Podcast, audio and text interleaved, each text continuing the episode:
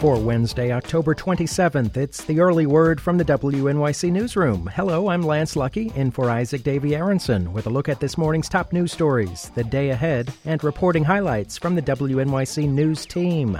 Coming up, Lisa Chow tells us how political campaigns are mining voters' personal data. And Matthew Schuerman says the proposed Trans Hudson Rail Tunnel between New Jersey and Midtown is dead again. Really? It's dead this time. We'll start with the morning's top headlines just ahead. The Early Word is a production of WNYC Radio. You can support this podcast by making a donation at WNYC.org, where you can also get the latest updates on this morning's headlines on the news page. Haiti's cholera outbreak is sparking protests as people grow more fearful of the deadly waterborne bacterial infection. Aid workers say hundreds of protesters threw rocks at a cholera treatment center they didn't want in their neighborhood. The UN says cholera has killed more than 280 people and infected more than 3,700 in Haiti. Indonesians are trying to cope with the after effects of twin disasters. Scores of people have been killed by a volcanic eruption and a tsunami hundreds of miles apart. Tuesday's eruption of Mount Merapi killed at least 18 people, and a tsunami triggered by an earthquake Monday night swept away homes, killing at least 113 villagers. Hundreds more are missing. Closer to home, Vice President Joe Biden says he expects Democrats to hold on to both the House and Senate in next week's midterm elections. Biden stopped by a phone bank in New York City yesterday where volunteers were making calls for Democratic congressional candidates, even in the reliably blue state of New York, as many as eight House Democratic incumbents are believed to be vulnerable. And just a week before Election Day, the city's Board of Elections has fired its executive director. George Gonzalez was heavily criticized following widespread voting problems in last month's primaries. And next week's ballot was found to have an error in its instructions. Mayor Bloomberg said Gonzalez's firing will not solve long-standing problems at the BOE. Until our elected leaders in Albany get serious about reforming the board so that the people running elections are hired based on merit instead of political connections. And we should expect more problems like the ones we've had. The board is made up of one Democrat and one Republican commissioner from each borough who are recommended by their parties and appointed by the city council. Meanwhile, voters head to the polls in six days, or not, to get a sense of what's on their minds, WNYC hit the streets of Harlem to ask whether people are voting and why. This is what we heard. No, because I don't know none of them. All of them just come out of the woods on election day. I don't know anyone. Time to get back to voting again. Health care. Wow. Handicap accessible uh, for, for the trains. As it stands now, I've worked all my life and was laid off last year after working somewhere for 10 years. Yes, I'm voting. And anybody who doesn't vote really deserves what they get. I don't vote for Democrats or Republicans. Uh, I think they're both corrupt, in bed with the rich. I'll vote when there's somebody to vote for, in my opinion. Somebody who's independent, who's really going to be for working people. I'm not voting. Right now, I'm a job. For the whole year, I have one job for five weeks. Last election, Obama, I vote.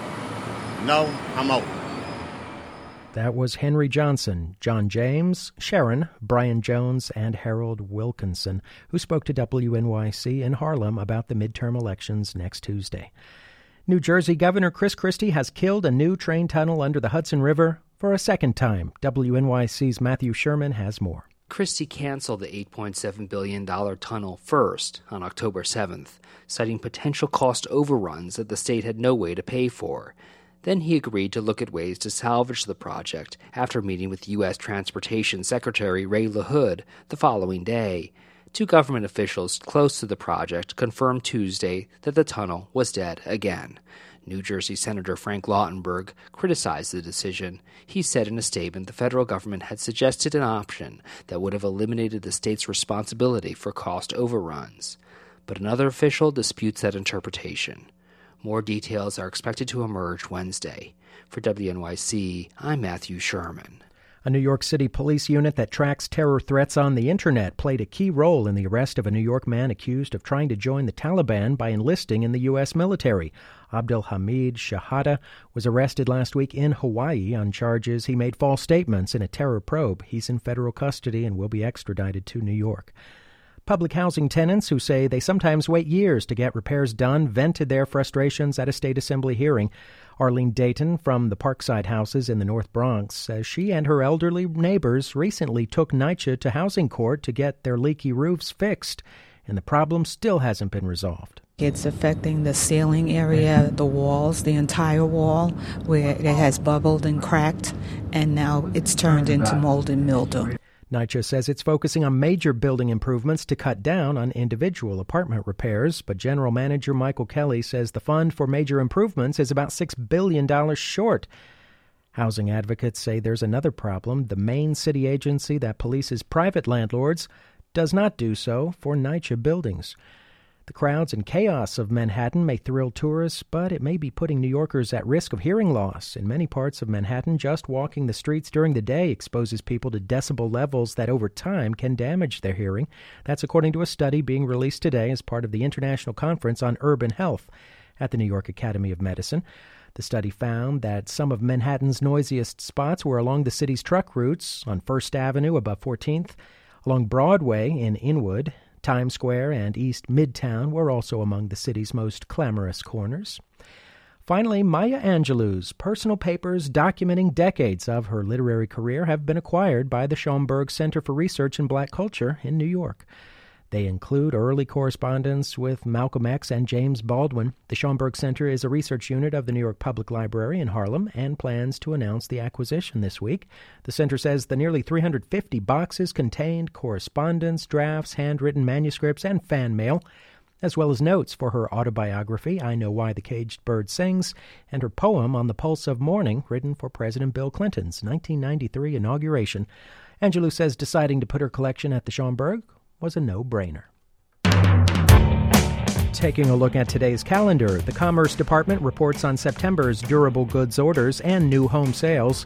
The Congressional Oversight Panel for TARP holds a hearing on foreclosure mitigation programs and the impact of the recent foreclosure irregularities. Secretary of State Hillary Clinton arrives in Hawaii on the first leg of a trip to Vietnam, Cambodia, Malaysia, New Zealand, and Australia. And President Obama delivers remarks at a Violence Against Women event at the White House, and later today tapes an appearance on The Daily Show with Jon Stewart. Just some of what's happening this Wednesday. In every election cycle, campaigns spend hundreds of millions of dollars trying to reach voters. And like advertisers trying to sell their products, campaigns are becoming increasingly sophisticated in their marketing techniques. In the first of two stories, WNYC's Lisa Chow looks at how campaigns mine voters' personal data to find them and then tailor their messages to them. When Jerry Skurnik left the Koch administration to go into business for himself, he debated between political consulting and a less obvious field, selling voter lists.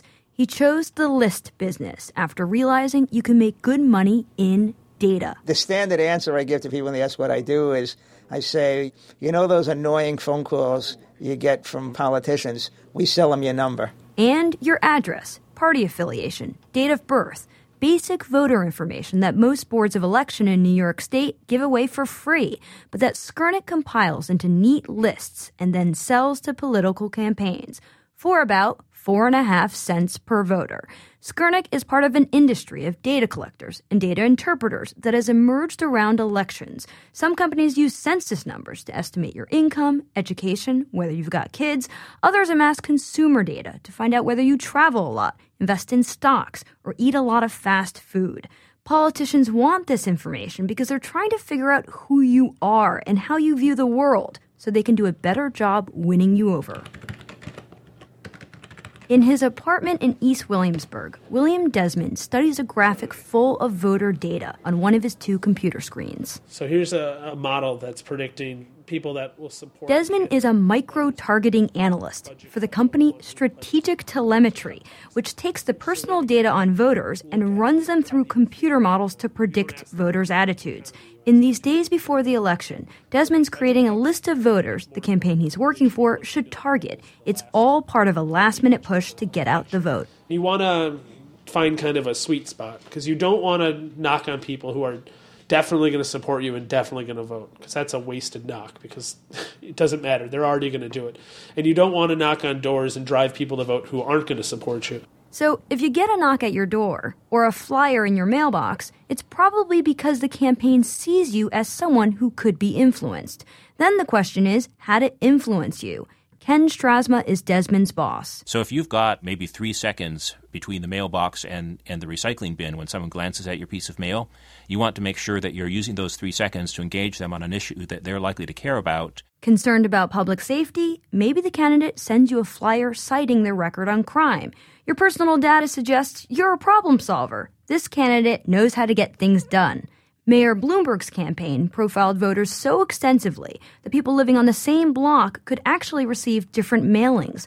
Bradley Tusk was Bloomberg's campaign manager in the last election. Look, your average voter's really busy, right? They've got a job, they've got kids. Tusk says people are only thinking about a couple of things when they go into the voting booth. The trick is to try to figure out what are those one or two things that you could try to get out there and repeat about yourself or your opponent so that when they walk in there, they know the things about your candidate that you want them to know.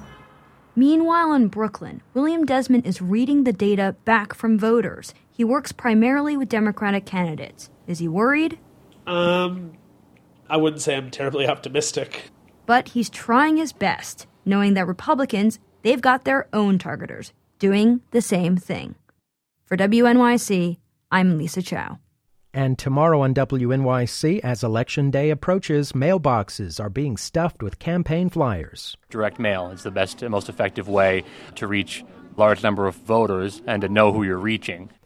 Voters say they hate direct mail, but campaigns depend on it, and WNYC's Ilya Marritz will explain why. Finally, the city police officer who stopped an armed holdup in the beauty parlor where she was getting her hair done has been promoted to the rank of detective.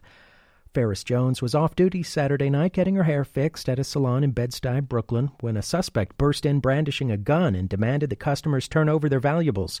Police Commissioner Ray Kelly says because Jones was cool under pressure, no one was hurt. She had the presence of mind to make certain the women behind her were on the floor and out of the line of fire. Detective Jones, who prefers to be called Jonesy, said the three women in the salon did what they were told. When I told them to get on the floor, they got down. And that's all I wanted them to do just listen, just have one person and just follow directions. Police say after Jones identified herself as an officer, the suspect opened fire. She fired back, shooting the gun out of his hand and injuring him.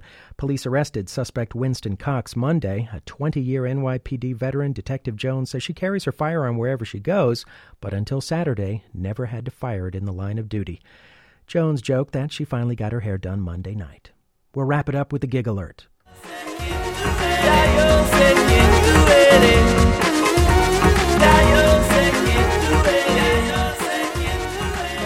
In the early 1980s, artists like Lisa Lisa and Stevie B briefly ruled the airwaves. Their style of early electronic music, known as freestyle, has since gone out of fashion. But a new artist called Chico Mann is bringing that sound back and mixing it with the Afrobeat of Fela Kuti.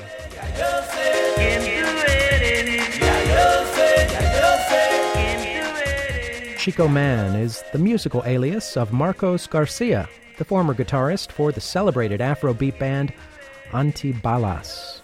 You can catch him tonight at Santos House Party in Chinatown. And you can download this track for free at our culture page. Just click culture at wnyc.org. You can learn more about the stories you heard here, download more podcasts, and go in depth with our reporters on the news blog at our website, wnyc.org. Hear us there 24 hours a day and on the air at 93.9 FM and AM 820. From the WNYC Newsroom, I'm Lance Lucky. Have a great Wednesday.